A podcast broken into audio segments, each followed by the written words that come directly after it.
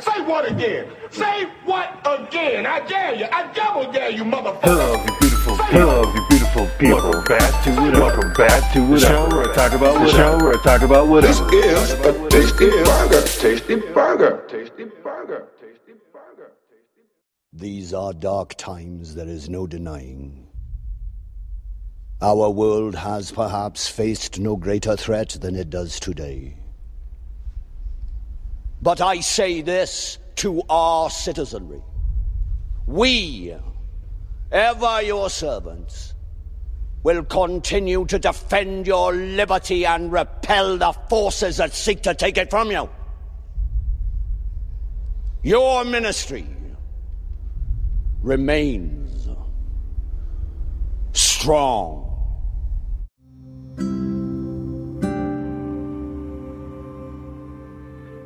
Hello, all you beautiful people out there. Welcome back to Whatever, the show where I talk about whatever. My name is Cameron, and finally, finally, we are at the end of the Harry Potter series. It's been it's been quite a roller coaster. We've had our ups and downs, or sideways, or left ways, but we are finally at the end. And I'm actually, hopefully, if this works out, I'm actually going to make this episode a well, I w- I was going to say a two parter, but I'm going to make this episode one of my longest ones are probably done. I only say that because I know it's probably going to end up being one of the longest ones I've done. Because I'm not only talking about part one, but also part two. I'm going to include both parts in the same episode. So, yeah. We're going to better strap yourselves in because we're getting ready for a ride. So, first of all, let's start with part one. Why not? You know, just you know, part one. Part one seems like a good place to start. so, Deathly Hallows Part One came out November nineteenth, two thousand ten. Still directed by David Yates, and at the box office, it brought in nine hundred and seventy-six point nine million dollars. It made bank, and well, of course it did. It, it's the last. It's the last book in the series, so of course it did. And I guess because of how much stuff was in the book, because the actual book, I actually I remember buying the actual book and I read the book. The book was there was just so much story that they had to they had to split the movie into two parts. So, what is Deathly Hallows about? Let's go through the plot together, shall we? It's it's story time with Cameron. So, here we go. Ugh, if my bodily functions can relax for a minute.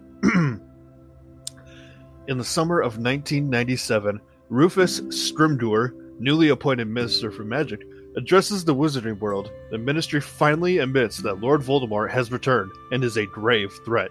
He concludes that the ministry is strong. At the Dursley home, Harry Potter watches as the Dursleys pack up their car. Or, sorry.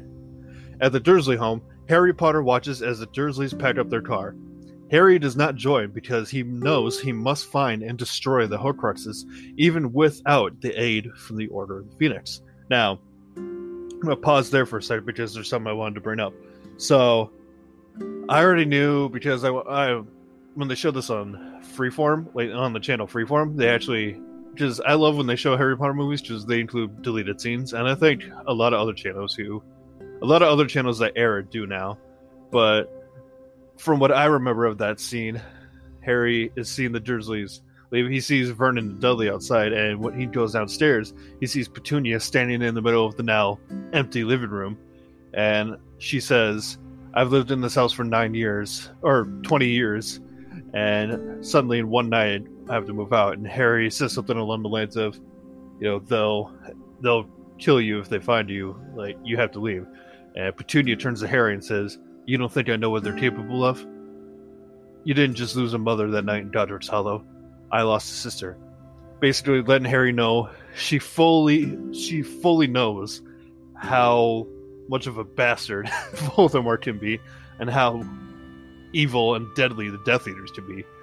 And here's something that I actually saw for the first time the other day because it popped up in my uh in my recommended videos on YouTube.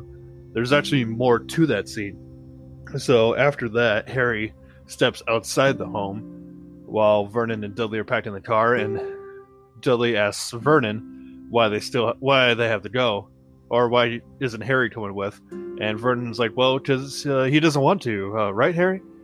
And Harry's just like, yep, I'd just be a waste of space, wouldn't I, Vernon? And Vernon kind of just doesn't say anything and tells Dudley to get in the car. Dudley hesitates for a second, and then he starts walking back towards Harry. And when he gets in front of Harry, he puts his hand out to shake Harry's hand and says, I don't think you're a waste of space, Harry. Like it's just it's that's character growth. That's I loved I loved seeing that. And it shows that like obviously Dudley is kind of matured. He's grown up. And also the fact that he highly respects Harry. Because if we think back to Order of the Phoenix, Harry saved his life from the Dementors. So I'm sure Dudley owes a lot to Harry. But let's get back to the story. Uh, let's see, even without the aid of the Order of the Phoenix. Similarly, Hermione Granger prepares herself for the perilous journey. She must hide herself by hexing her parents with Obliviate. Obliviate erases her parents' memories of herself, including her appearance in photographs. Ron Weasley also prepares himself for the journey, as he is seen standing outside the burrow. Concurrently, I love that word, Severus Snape arrives at Malfoy Manor, where Lord Voldemort is holding a meeting with his Death Eaters. Snape informs Voldemort of the date and time of Harry Potter's removal from Four Privet Drive, or this scene, as I refer to it to my wife, the bad guy meeting.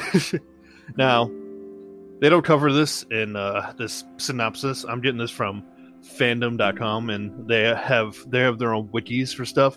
But I figured I'd go with fandom because it's probably it's written by people who are really big fans instead of like Wikipedia being like, "Oh, here's the story."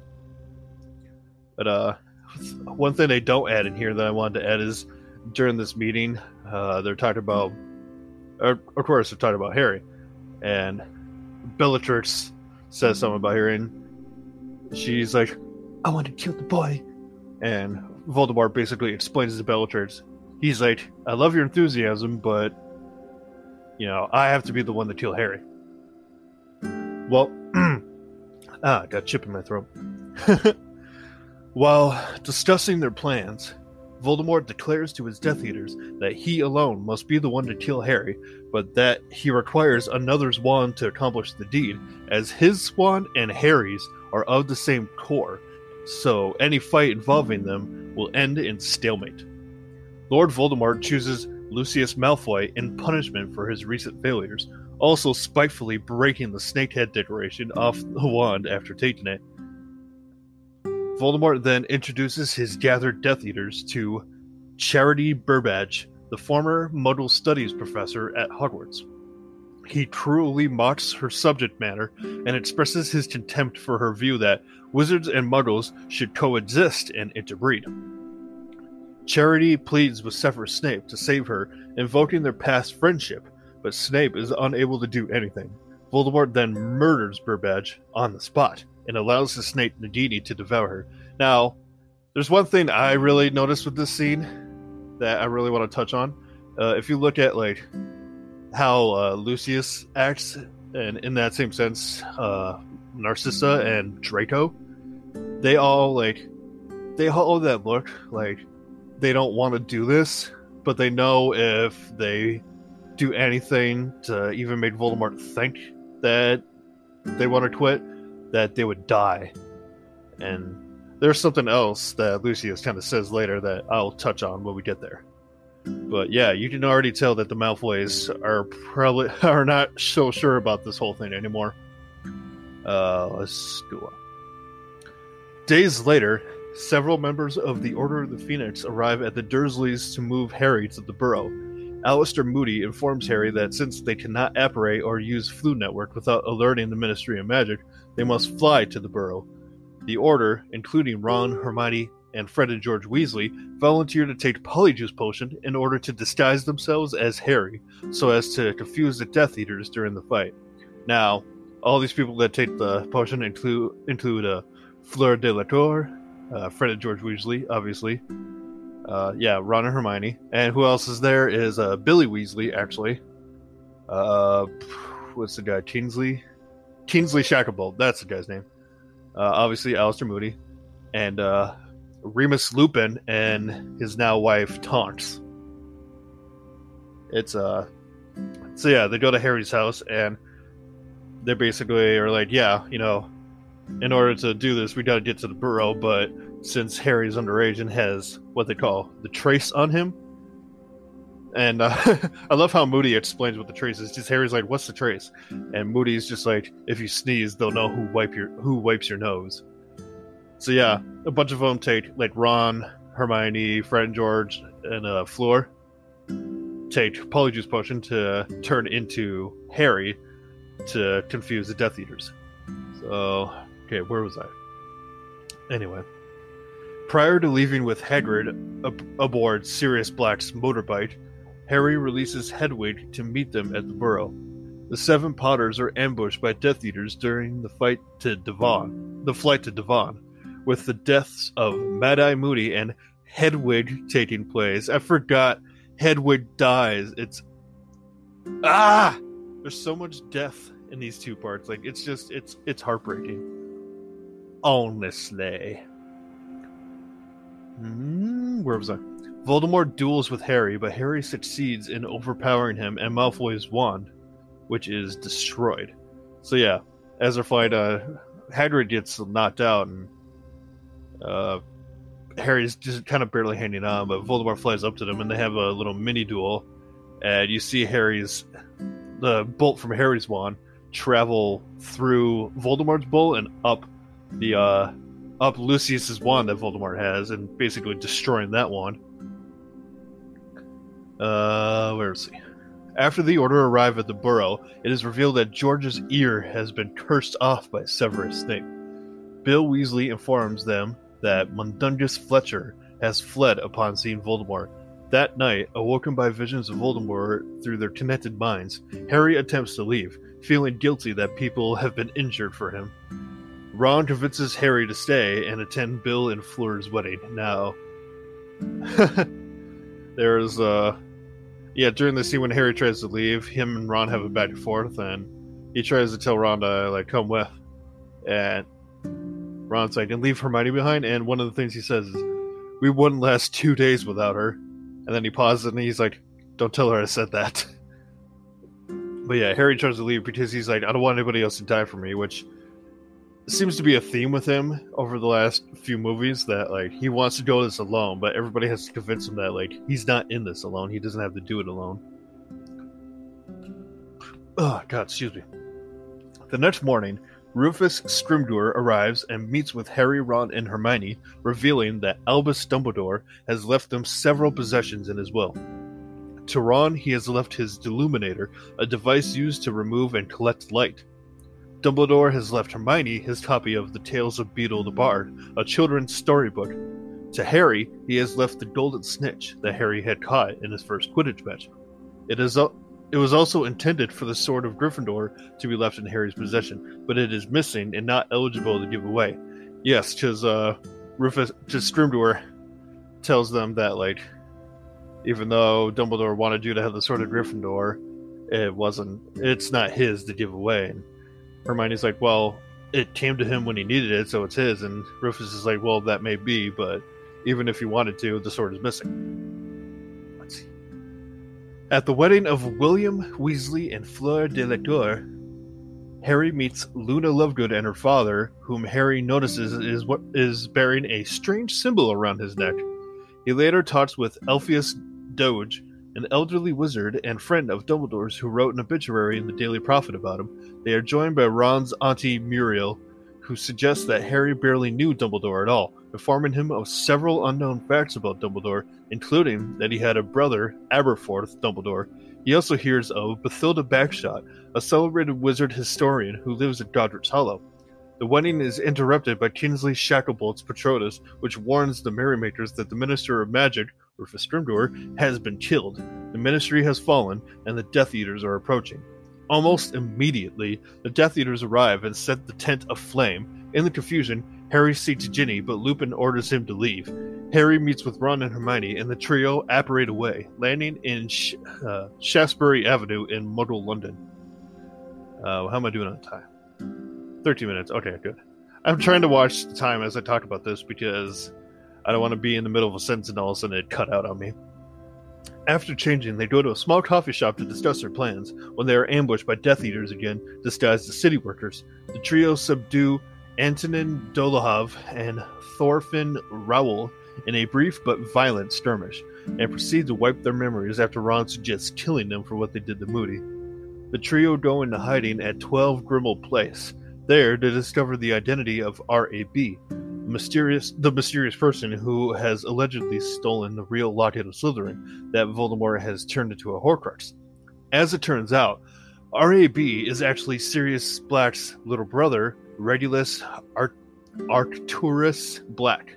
Kreacher, the Black's house elf, tells Harry, R- Harry, Hermione, and Ron that the real locket has been in the house, but that it has been stolen by Mundungus Fletcher. Harry orders Kreacher to find Mundungus and bring him back. At the Ministry of Magic, many things are changing. Pius Thick Thicknesse, who was at the uh, the uh, bad guy meeting, as I like to call it, has replaced the dead Scrimgeour in the position of Minister for Magic. He decreed that all witches and wizards must be screened to determine their blood status, ignoring the fact that Voldemort is a mudblood. Uh, similarly, Umbridge. Yeah, and uh, yeah, let's skip forward. They put something in parentheses, but it doesn't matter. Harry has also become a most wanted, labeled undesirable number one. Meanwhile, Harry has a vision of Voldemort finding Gregorovitch, a foreign wand maker, whom he interrogates before killing. Kreacher and Dobby return with Mundungus, who reveals that he has given the locket to Dolores Umbridge. And that, that I'm sure pissed a lot of people off when this movie first came out, because you grow to hate uh, Umbridge so much in Order of the Phoenix. Yeah, so much in Order of the Phoenix, and then she comes back for Deathly Hallows Part One, basically as you know uh, someone in a, a lot of power at the Ministry of Magic. Well, I think she already was, but yeah. Anyway, Whew. let's move on. There's a lot of story here. The trio use Polyjuice Potion to take on the appearance of three Ministry officials and infiltrate the Ministry to retrieve the locket. The trio are separated as Ron must take care of Mary Cattermole, Reginald Cattermore's, Cattermole's wife, as well as an angry Yaxley. Harry goes to Umbridge's office to search for the locket, and Hermione follows Umbridge to the courtroom where she is holding unfair trials for Muggleborns. In his search, Harry only finds the files in Umbridge's desk detailing the surveillance of his friends and their relatives. He later joins Ron and they go down to the courtroom, where a large group of Dementors are being used to steer the Muggleborns on trial into submission, and Umbridge is interrogating Mary. Harry, in a fit of rage, stuns Umbridge, which that was a real badass moment because they're going through this trial like normal, and Harry slowly walks up to Umbridge or closer to Umbridge with this look on his face, and then he draws his wand, and Umbridge is like, "What on earth are you doing, Abbott?" Because you know the guy he looks like is Albert, and as Harry's changing back, you just hear him say, "You're lying, Dolores, and one mustn't tell lies." And then just boom, bam, get the locket, boom. Where uh, he quickly retrieves the locket, and the trio successfully escape the ministry after several wizards notice Harry, who has been who has been deemed an undesirable. Arriving in the forest of Dean, Harry and Hermione discover that Ron has been splinched, and while Hermione tends to his wounds, she tells Harry that they cannot return to Grimmauld Place, as Yaxley has been revealed has been revealed to it. So splinched basically means that like if uh well because when they were trying to escape uh they were originally trying to go to one place but then because they were trying to go back to Grimmauld Place but they figured uh Yaxley was gonna find them there so at the last second they changed something so I guess in the middle of this Ron kind of got caught up in everything and when they land Ron's arm is just all bloody and whatnot after Ron is healed, Hermione casts enchantments around the tent they have set up to conceal them from the Death Eaters who are now looking for Harry. The trio try to destroy the locket, but to no avail. They decide that they will search the countryside for more Horcruxes while taking turns wearing the locket. Soon they realize that while wearing the locket, the wearer feels more angry, suspicious, fearful, and overall bad tempered than normal. Ron is affected most particularly, and while wearing the locket, he bitterly notices Harry and Hermione spending a lot of time together. They begin to listlessly wander the countryside, and one day while Harry is pondering the snitch Dumbledore left him, Hermione tells him that snitches have flesh memories. The snitch can't remember which person caught it, and it will only open to that person. One night, Harry comes to realize why Dumbledore has left Harry Godric Gryffindor's sword. She tells him that the sword is goblin made, meaning that it does not retain rust or scratches, but it does imbibe any and all things that will make it stronger. As Harry has killed Salazar Slytherin's basilisk in his second year with the sword, the sword is now impregnated with the, with basilisk venom, one of the few rare substances that can destroy a Horcrux. Yeah, so Hermione comes to realization that like, oh, there's a reason you got the sword. The sword, you know, can kill the sword can destroy the Horcrux because you used it to kill the basilisk, you know, from Chamber of Secrets. Uh, th- this re- this revelation causes Ron, who is wearing the locket, to snap. As the locket has increased Ron's increasing worry for his family and the fact that they still they have still not found another Horcrux. He lashes out at Harry and abandons the two in the wilderness after Hermione is forced to pick Harry over Ron. And that's basically because Ron is being a bit, of being a bit of an ass. Which it's a very intense argument between Harry and Ron. Like, because Ron tries to explain to Harry, like, you know, I listen because I don't want to hear those. Just like, I don't want to hear that my sister or anybody in my family is dead, and and Harry's like, You don't know, you don't think I know how it feels? And Ron's like, No, you don't know how it feels. Your parents are dead. And I'm like, God damn, Ron. But then calm down. um, anyway, where was that? Hermione is heartbroken by Ron's sudden sudden departure, and Harry attempts to cheer her up by dancing together and smiling. The next day, Harry ponders about the snitch. He presses it he presses his lips to it, and writing appears, I open at the close.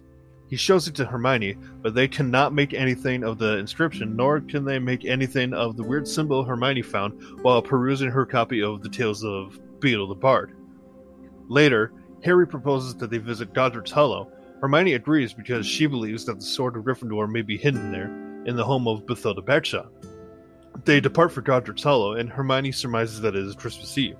They pass into the graveyard, where Hermione discovers the same symbol upon a grave labeled Ignotus Peverell. She looks up to find Harry standing in front of his parents' grave. She confronts him and conjures a wreath of flowers for the grave.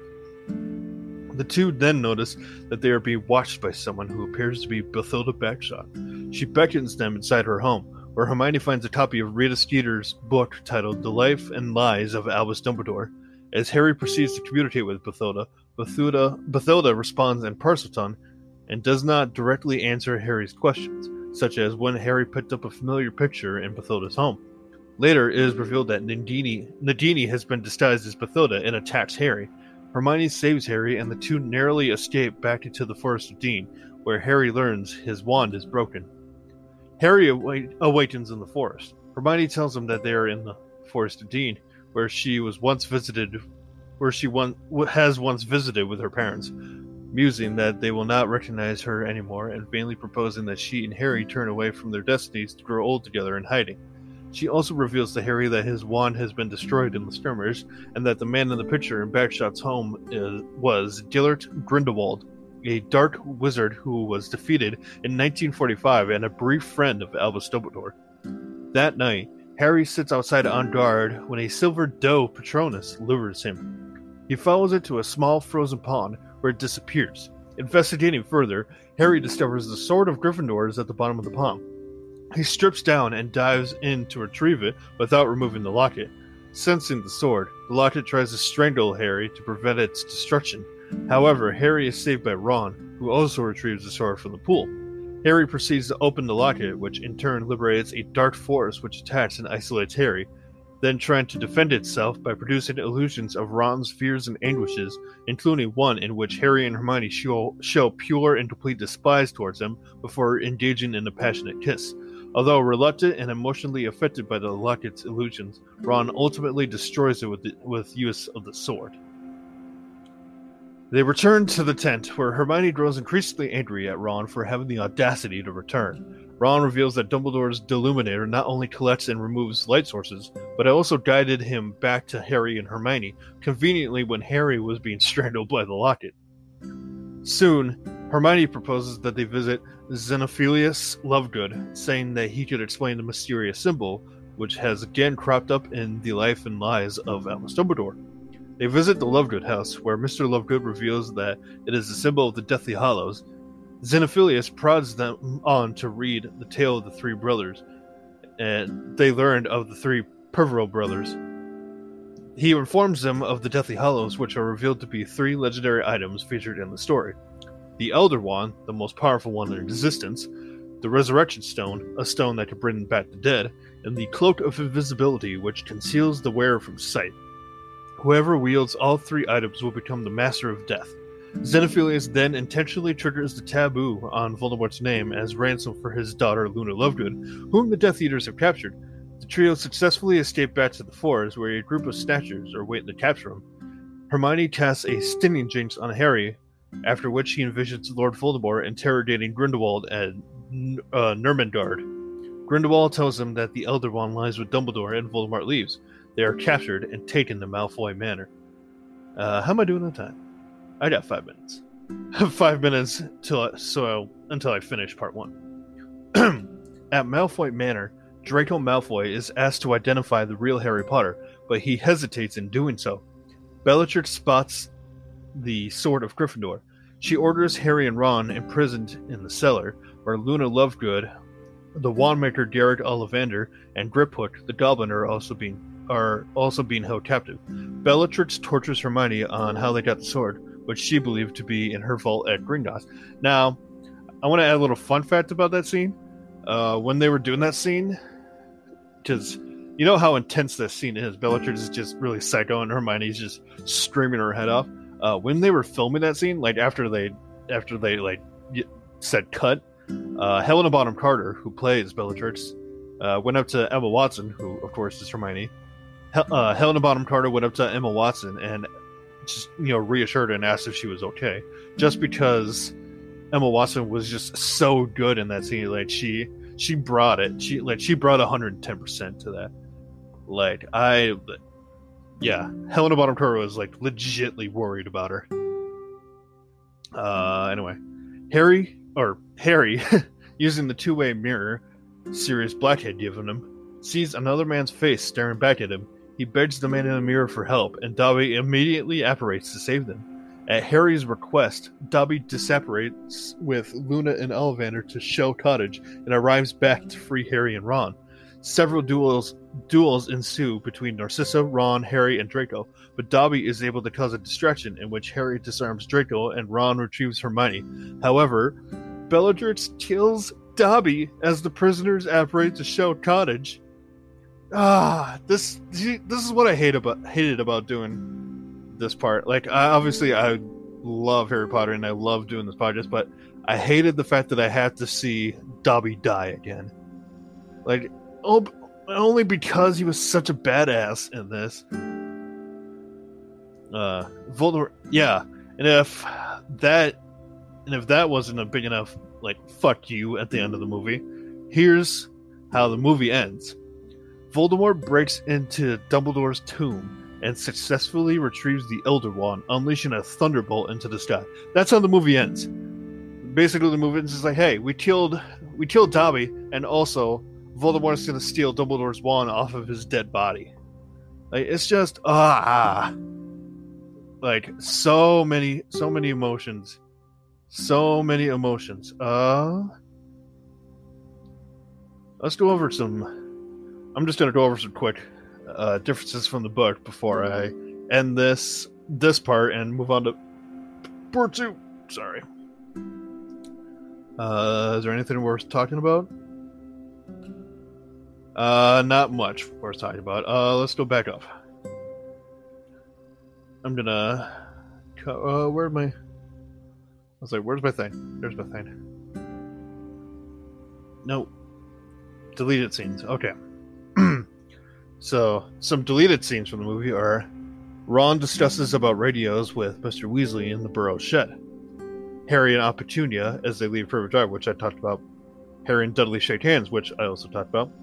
Death Eaters search the deserted Granger's house, which that I haven't seen. I would have to, I have to re-look that up, but apparently there's a deleted scene where the Death Eaters search through uh, Hermione's house. In the ministry, in the Ministry of Magic lifts, Harry tells Arthur he's being tracked. So there's a deleted scene when uh, Harry, Ron, and Hermione are under the Polyjuice potion, so they're in skies. Uh, he sees Arthur Weasley show up, and he basically he's like, "Oh, it's it's Arthur, like like Mr. Weasley, it's me, Harry," and basically he tells Arthur that he's being tracked. Uh, the trio discuss how to destroy the locket, which I think they pretty much kept in anyway. I guess there was a deleted scene of them talking more about it.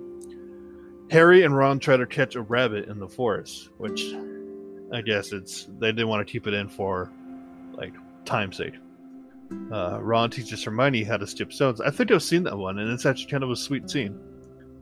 But uh, yeah, there's that. Um, so I'm running out of time with this. Jump me for the next part.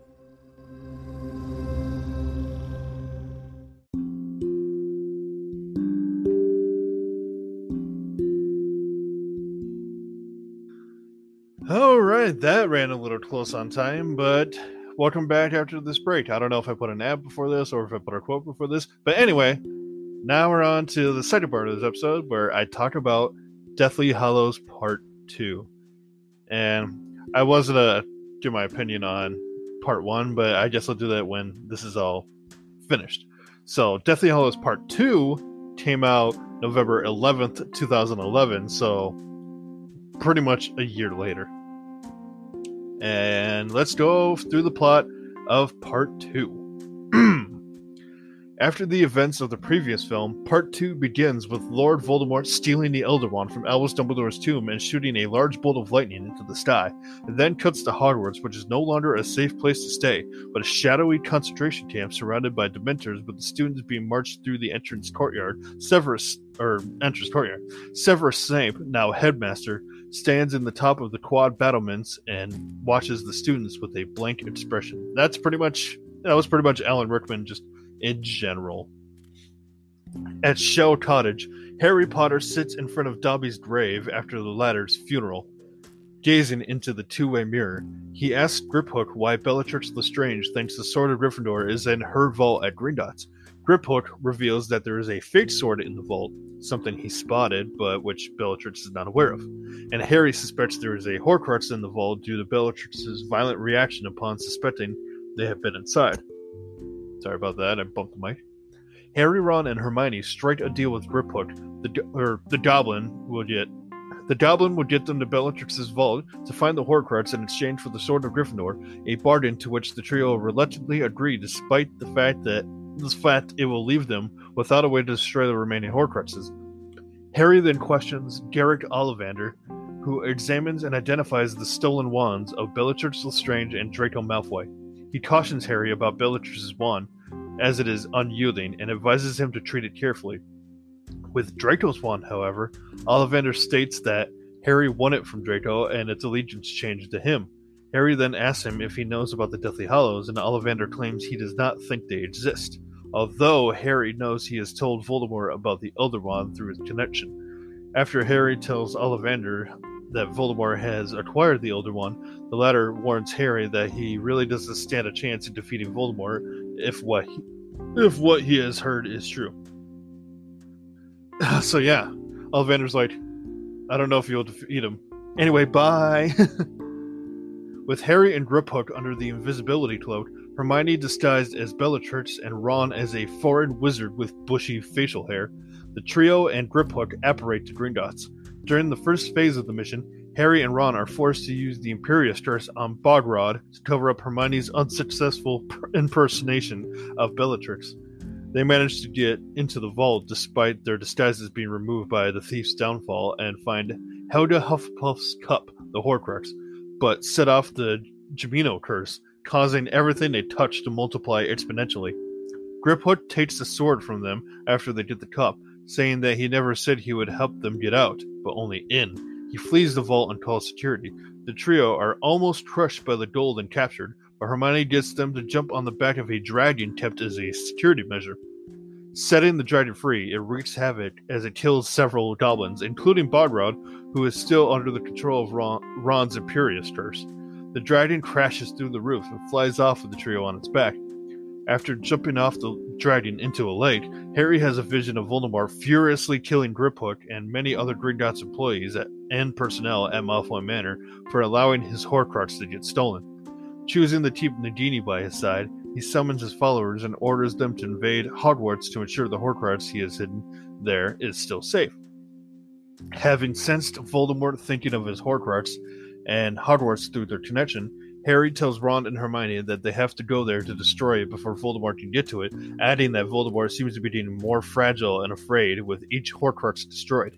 They apparate to Hogsmeade, but immediately trigger caterwauling alarms set up by Death Eaters, who are waiting for Harry.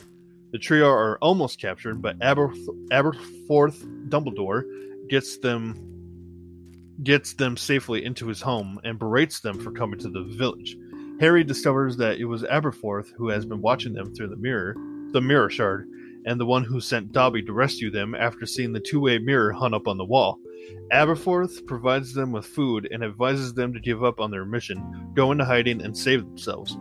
Harry said that he trusts Albus Dumbledore's judgment that the task has to be seen through no matter what, but Aberforth insists that Albus had let, left him a suicide mission and it was hopeless. After Harry insists on finishing what he has started, Aberforth summons Neville Longbottom through a secret passage behind Ariana's portrait to bring them into Hogwarts. Bruised and beaten by the Death Eaters of the staff, Neville and most of the students have been hiding in the room of requirement all year. They welcome Harry in with tremendous applause and jump at the idea of helping Harry finish Voldemort, but Harry still doesn't know what the remaining Horcruxes look like or where they are. After saying that one of them may be connected to Ravenclaw, Luna Lovegood suggests that Rowena Ravenclaw's diadem might be the one, but Cho Chang notes that no one alive today has seen it. Ginny Weasley comes forward after gazing at Harry for a moment. She tells everyone that Snape is now aware of Harry's break in and wanted everyone in the Great Hall. In the hall, Snape or- orders anyone who may hold information regarding Harry's location to tell him immediately or face punishment. Harry then reveals himself after hiding within the crowd as a student and rebukes Snape for standing where Dumbledore once stood as he- headmaster, ordering him to tell the students the truth of how he betrayed and killed Dumbledore as Order of the Phoenix members enter the Great Hall. Snape draws his wand in anger, but Minerva McGonagall steps in to defend Harry. Snape and McGonagall face each other off for a moment, with McGonagall relentlessly firing curses at that Snape noticeably deflects at the Carroll siblings, effectively knocking them out. Snape is then forced to apparate, leaving McGonagall behind, declaring him to be a coward. Voldemort then amplifies his voice so everyone inside the castle can hear him and tells them to give Harry up in exchange for their lives. Pansy Parkinson suddenly yells for them to grab him, but Ginny and other members of Dumbledore's army and the Order surround Harry to reassure him that they are on his side. McGonagall orders Argus Filch, or Mr. Filch, to take Parkinson and the other Slytherin students to the dungeons, to which all the other students applaud. While the others stand and fight, McGonagall brings the knight statues of Hogwarts to life to aid them in battle, while Filius Flitwick, Horace, Horace Slughorn, and Molly Weasley cast a shield around the castle. Now, I want to pause for a second because I love the scene. So yeah, McGonagall takes, you know, cast a spell to make all these statues come to life and surround the school and defend the school. And she has this whole big speech like, defend our school. And then she pauses for a moment and leans into Molly. She's like, I've always wanted to use that spell. Like, it's adorable and badass at the same time. Oh, where was I? Where was I? With no idea where to begin looking for the diadem, Harry decides to start looking in the Ravenclaw common room, but Luna calls him to wait and listen to her. She says that no person alive has seen it, making Harry realize his best hope of finding it is to ask Helena Ravenclaw where the diadem is. Luna is subsequently Luna subsequently brings him down to where the ghost resides. Helena is reluctant at first to tell Harry where the diadem is, believing that he will use it to sharpen his own wits as well as declaring that Voldemort has already defiled it with dark magic. After Harry is able to convince her that he will only seek it to destroy it, Helena tells Harry that Voldemort has hidden it in the room where everything is hidden. Meanwhile, Ron and Hermione venture down into the Chamber of Secrets to acquire a Basilisk Fang so as to get rid of the cup. After Hermione destroys it at Ron's assistance, they are almost killed by a tsunami that forms as a result of the cup's destruction, which is felt by both Voldemort and Harry. However, the waves dissipate and the two finally share a passionate kiss and laugh as their years of mutual attraction have finally br- uh, finally borne fruit. Yes. We finally see Ron and Hermione, you know, as a couple. Like they finally. every time, every time I watch this movie, I get to that part and I see Harry or I see Ron and Hermione kiss. I'm like, finally. The Death Eaters and Snatchers at this time have arrived and attempt to break down the shield, but are unable to do so, resulting in three Snatchers disintegrating from running directly into it. Voldemort finally decides to cast a powerful spell to cause the shield to collapse and dissolve, thus beginning the Battle of Hogwarts. However, the amount of power he has used causes the Elder Wand to crack slightly along its length, but doesn't break. Realizing the shield has been dissolved, Scabior and the Snatchers all pursue Neville over the wooden bridge to get into Hogwarts. However, Neville causes the bridge to collapse, effectively killing Scabior and most of the Snatchers, but managing to save himself after a close shave by grabbing the edge of the bridge. The Death Eaters, Dementors, Giants, and Acromantulas all attack Hogwarts with the students. The student staff and the Order of the Phoenix. Va- va- why am I having trouble with this word? valiantly fighting back. Harry runs into Ginny and Neville, who is searching for Luna since she since he has feelings for her, and this battle may be fatal for either of them. Yeah, so Neville's off to tell Luna that he, you know, he likes her, he loves her, because he's like, you know, I might die tonight. This might be my last chance to say it. Harry heads to the room of requirement, but stops to kiss Ginny. He wants to say that he loves her, but she holds his face and whispers that she knew before allowing him to continue with his mission. In the room of requirement, Harry finds the diadem in a wooden case that he is able to sense through his connection to Voldemort, but is then confronted by Draco Malfoy, Gregory Goyle, and Blaise Zabini.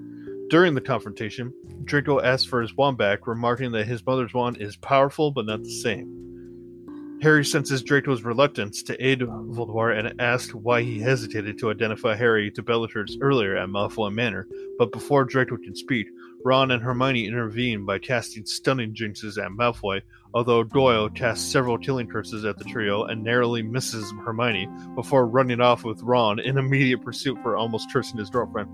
yeah, he chases at the girl and he's like, That's my girlfriend! Goyle casts Fiendfyre on the room, and it quickly goes out of control, forcing Ron to run back to Harry and Hermione, warning them about the impending danger. However, Goyle, due to his inexperience, is unable to stop his wand from conjuring even more flames, hence he resorts, he resorts to tossing his wand away and climbs up a large pile of furniture with Malfoy and Blaise. During the climb, Goyle loses his footing by accidentally grabbing a loose chair and falls into the flames, which instantly engulf and kill him.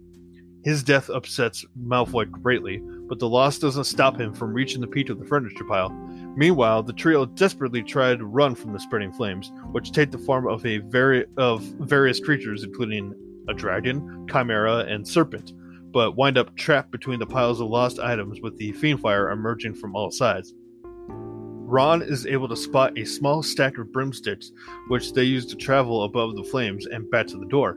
However, as they are escaping, Harry, seeing Malfoy and Blaise desperately trying to avoid falling into the flames and almost slipping to their deaths, decides to fly back to them and save them.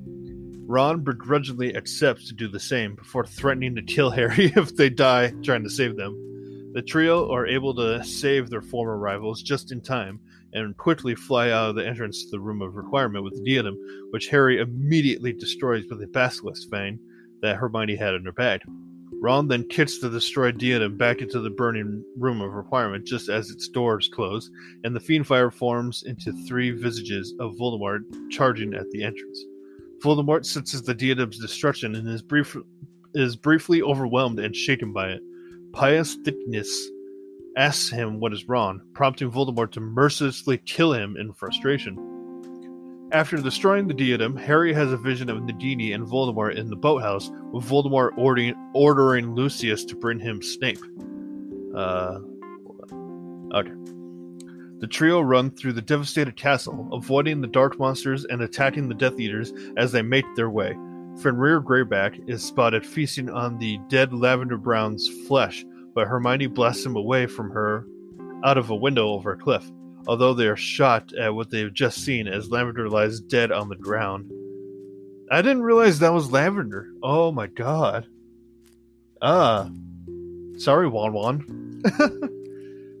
uh, hundreds of dem- hundreds of Dementors descend on the castle, but Aberforth, Kingsley, Katie Bell, Ginny, Romilda Vane, Padma, Leanne, and Seamus step in, with Aberforth casting a massive shield-like Patronus charm to repel them.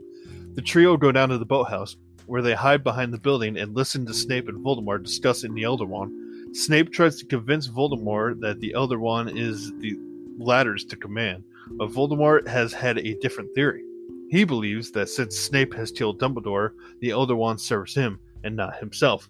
After he bids farewell to Snape as a valued member of the Death Eaters, Voldemort slits Snape's throat with Sectumsempra and orders Nagini to finish him off so that he can gain control over the Elder Wand.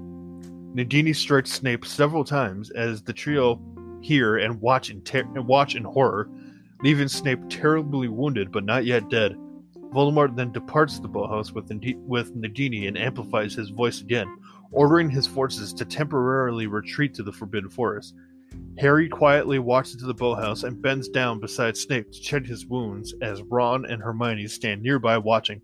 Harry sights a tear falling from Snape's eyes, but upon the latter's assistance to take them, Harry realizes they are memories and gets Hermione to hand him a glass vial to contain them. Snape instructs them to take it to the Pensieve. That's what it is. I always forget the name of that thing. The Pensieve. Then whispers for Harry to look at him once more and remarks that he has the same eyes as his mother, Lily Evans, before succumbing to his wounds. That scene always gets me, man. Just right before Snape's last words to Harry are, "You have your mother's eyes." It's just ah, so many emotions. Voldemort calls for all combatants to dispose of their dead with dignity and then taunts Harry of how his friends had died trying to protect him. He then warns Harry that if he will not give up his life, he will destroy the castle as well as anyone who stands in his way to fight them. With most of Hogwarts now crumbled and ruined, the trio slowly make their way through the deserted area and find everyone in the Great Hall, mourning the deaths of their friends. Padma Patil and Sybil Trelawney tearfully cover up an unidentified professor's body, while there are others covering up the bodies of those who died in the battle. The trio then go over to the Weasleys, who are all devastated over Fred Weasley's death, with Ron and his mother grieving over Fred's body. Harry then sees that Remus Lupin and Nymphadora Tonks have also died in the battle. Unable to stay there, knowing that they had died because of him, Harry leaves the Great Hall and walks to the headmaster's office.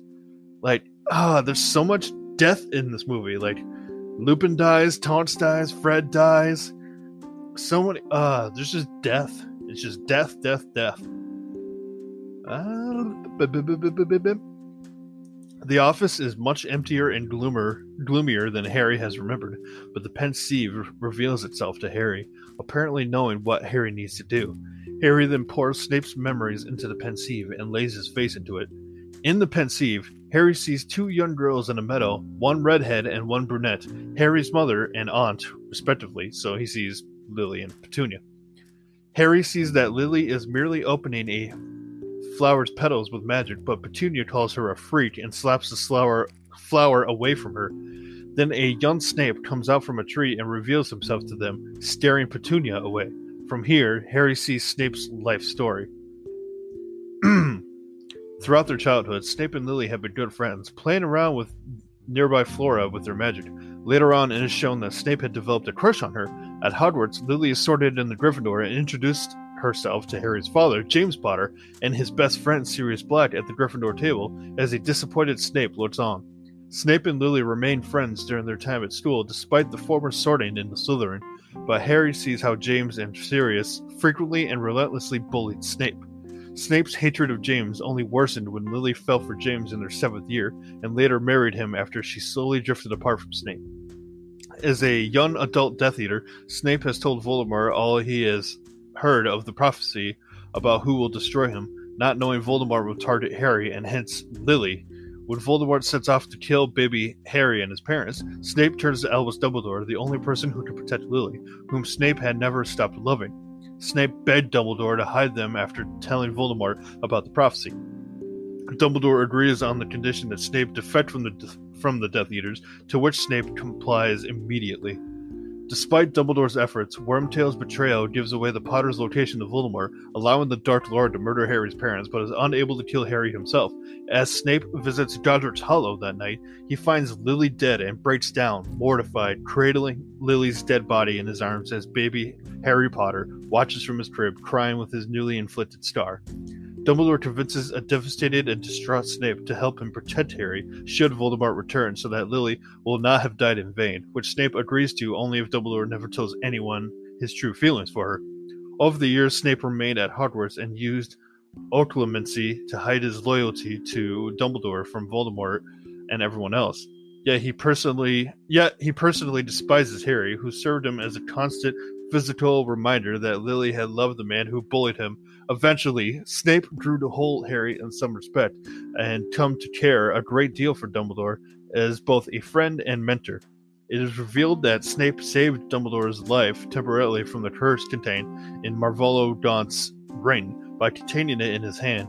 Despite his efforts, the curse will take effect in about a year. Dumbledore tells Snape that he knows of Draco's orders to kill him and to both spare Draco and gain Voldemort's complete trust.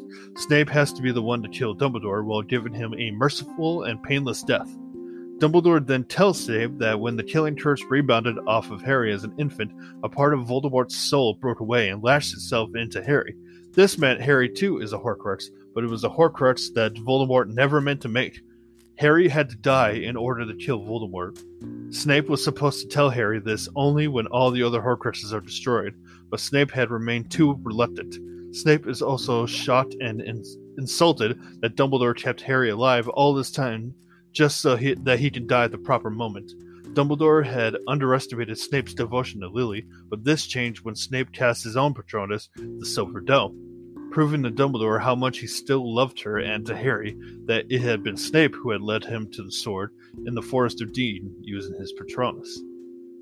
God, I might have to do three parts of this.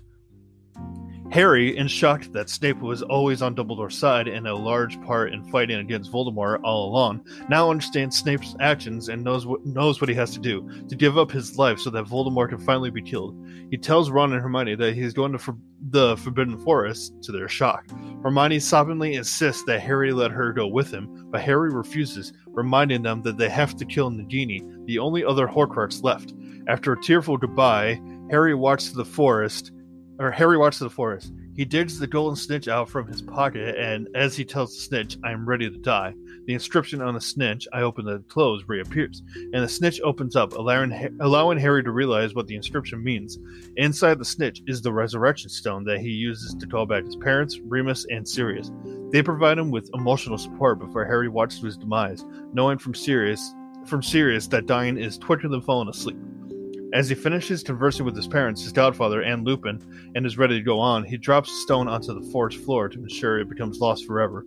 Harry finds Voldemort and the Death Eaters waiting for him in the middle of the forest, having captured Rubeus Hagrid, who yells for him to run.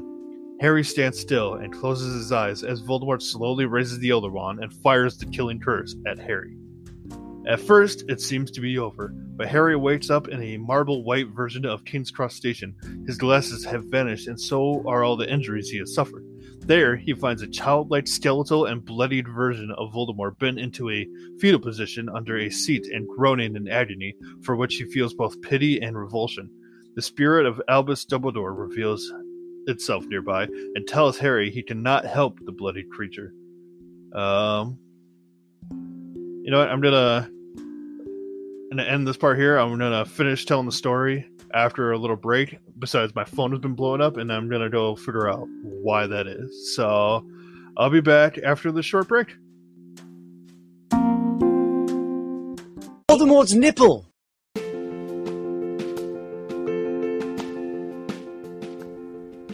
Okay, sorry everyone. This is going to sound different because for some reason, from recording on my uh, computer, it just it won't record any more than like it only recorded like a minute and a half, like almost two minutes worth of stuff, and then stopped recording.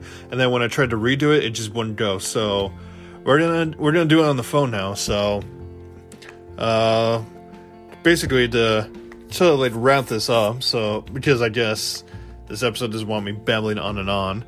Uh, you know, Harry's in the in King's Cross Station. Uh, Dumbledore tells him like everything that he needs to know and gives him the option like, or Harry's just like, oh, well, Dumbledore tells Harry that, oh, you didn't like you didn't actually die.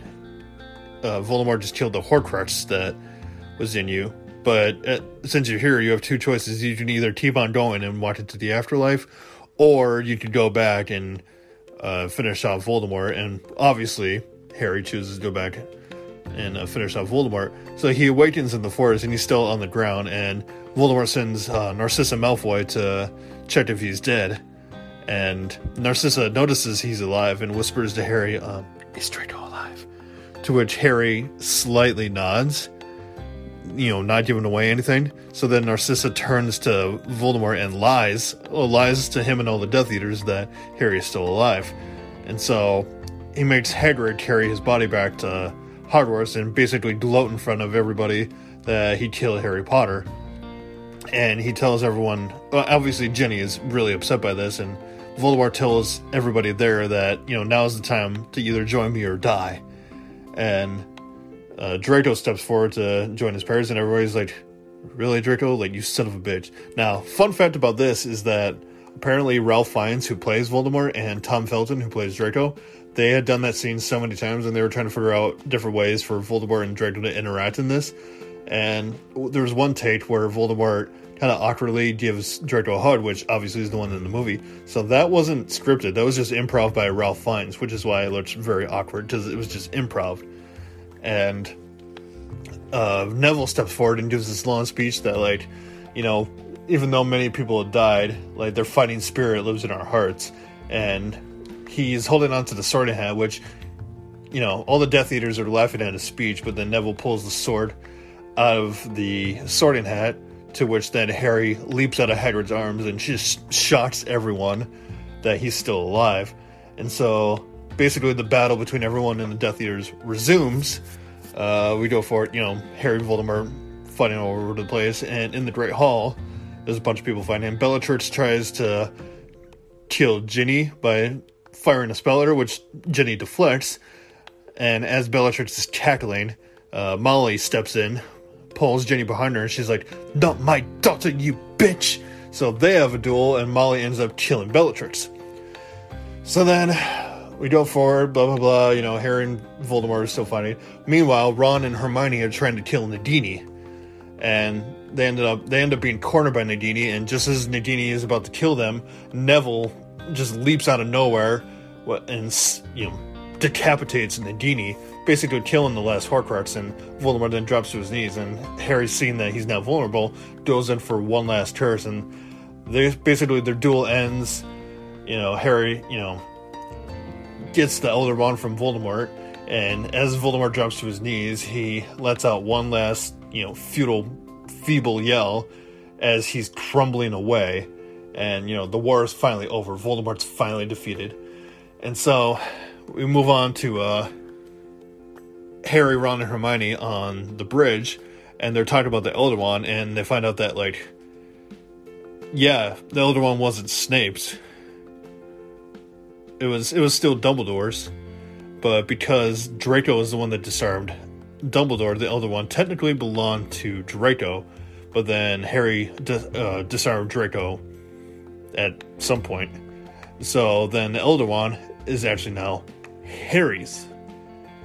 And the reason that like the ownership of the Elder Wand didn't go, you know, from Dumbledore to somebody because or didn't go to Snape because Snape, you know, Dumbledore's death between him and Snape was all planned.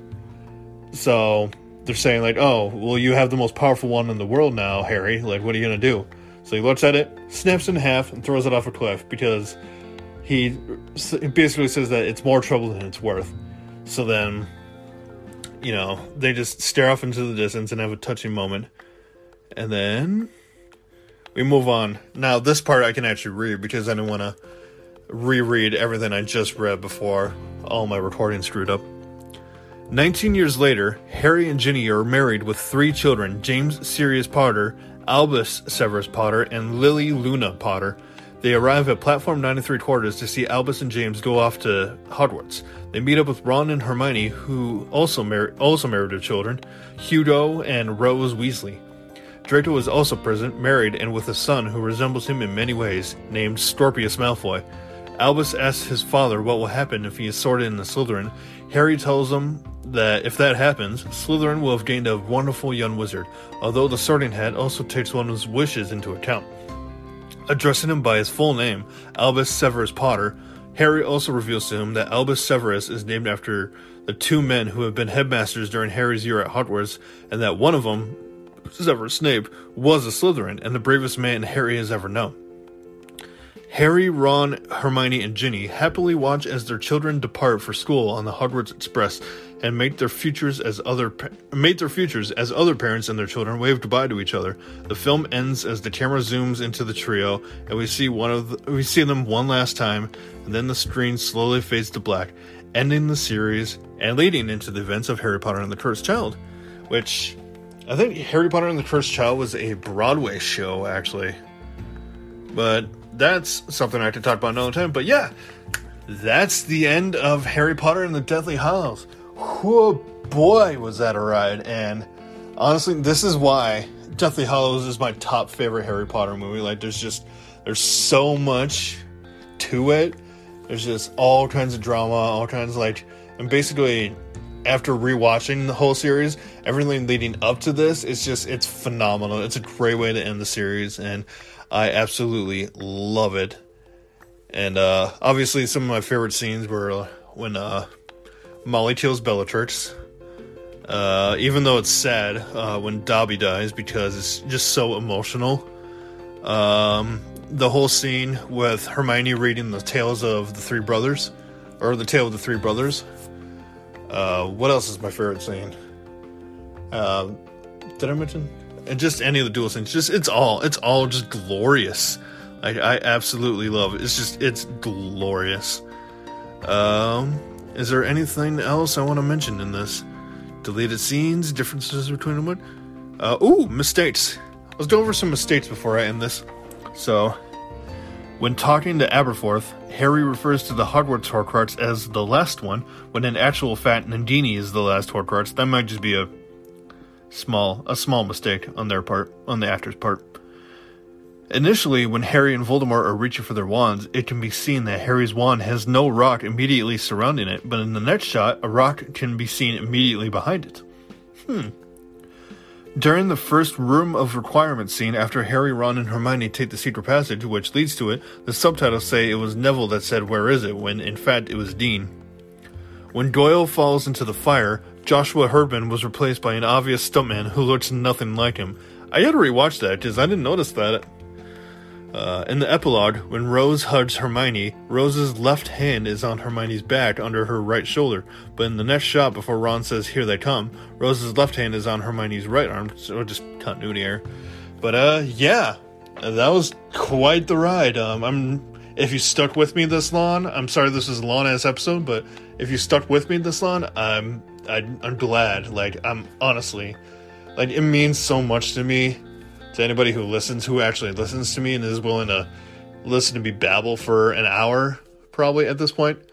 But yeah, that's the whole Harry Potter series. Uh, like I said, I'll definitely talk about like Fantastic Beasts and maybe even Harry Potter and the Cursed Child at some point.